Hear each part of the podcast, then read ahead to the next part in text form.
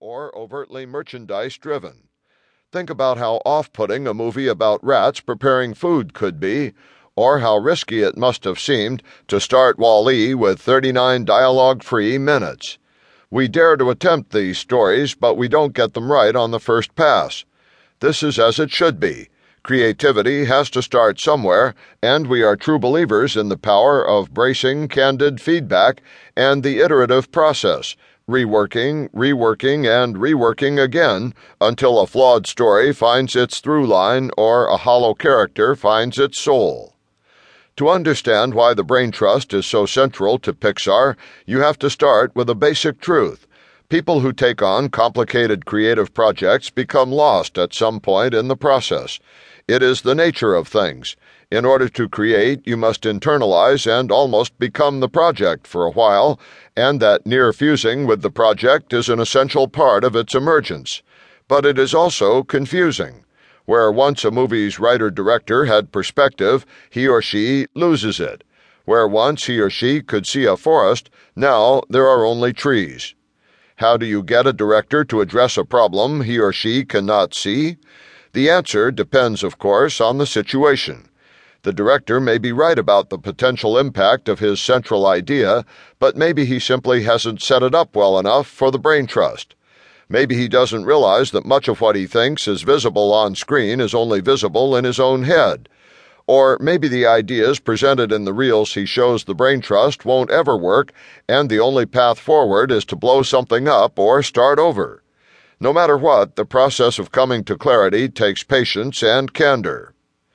At Pixar, we try to create an environment where people want to hear each other's notes, even when those notes are challenging, and where everyone has a vested interest in one another's success.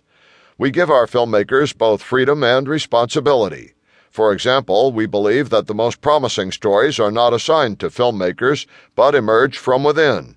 With few exceptions, our directors make movies they have conceived of and are burning to make.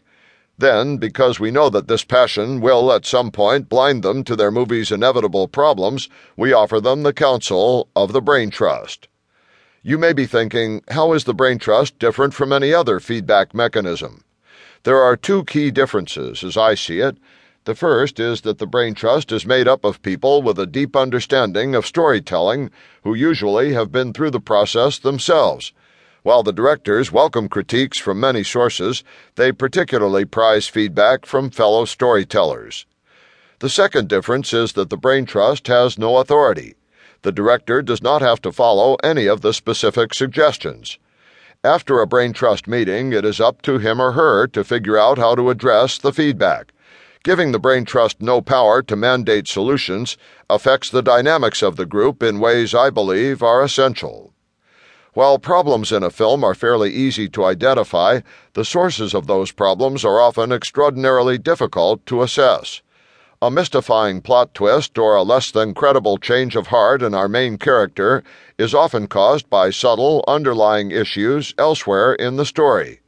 Think of it as a patient complaining of knee pain that stems from his fallen arches. If you operated on the knee, it wouldn't just fail to alleviate the pain, it could easily compound it. To alleviate the pain, you have to identify and deal with the root of the problem. The Brain Trust's notes, then, are intended to bring the true causes of problems to the surface, not to demand a specific remedy. We don't want the Brain Trust to solve a director's problem because we believe that, in all likelihood, our solution won't be as good as the one the director and his or her creative team comes up with. That doesn't mean it doesn't get tough sometimes. Naturally, every director would prefer to be told that his film is a masterpiece. But because of the way the Brain Trust is structured, the pain of being told that flaws are apparent or revisions are needed is minimized. The film, not the filmmaker, is under the microscope. This principle eludes most people, but it is critical. You are not your idea. And if you identify too closely with your ideas, you will take offense when challenged. Andrew Stanton, who has been on the giving or the receiving end of almost every Brain Trust meeting we've had, likes to say that if Pixar were a hospital and the movies its patients, then the Brain Trust is made up of trusted doctors. It's important to remember that the movie's director and producer are doctors, too. It's as if they